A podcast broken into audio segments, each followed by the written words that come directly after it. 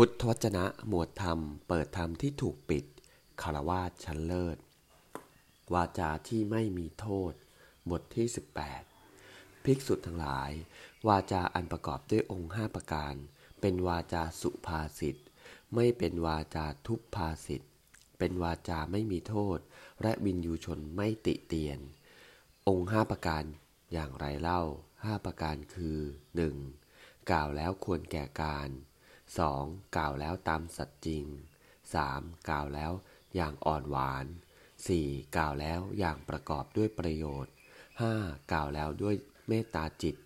ภิกษุทั้งหลาย วาจาอันประกอบด้วยองค์ห้าประการเหล่านี้แล เป็นวาจาสุภาษิต ไม่เป็นวาจาทุพภาษิต เป็นวาจา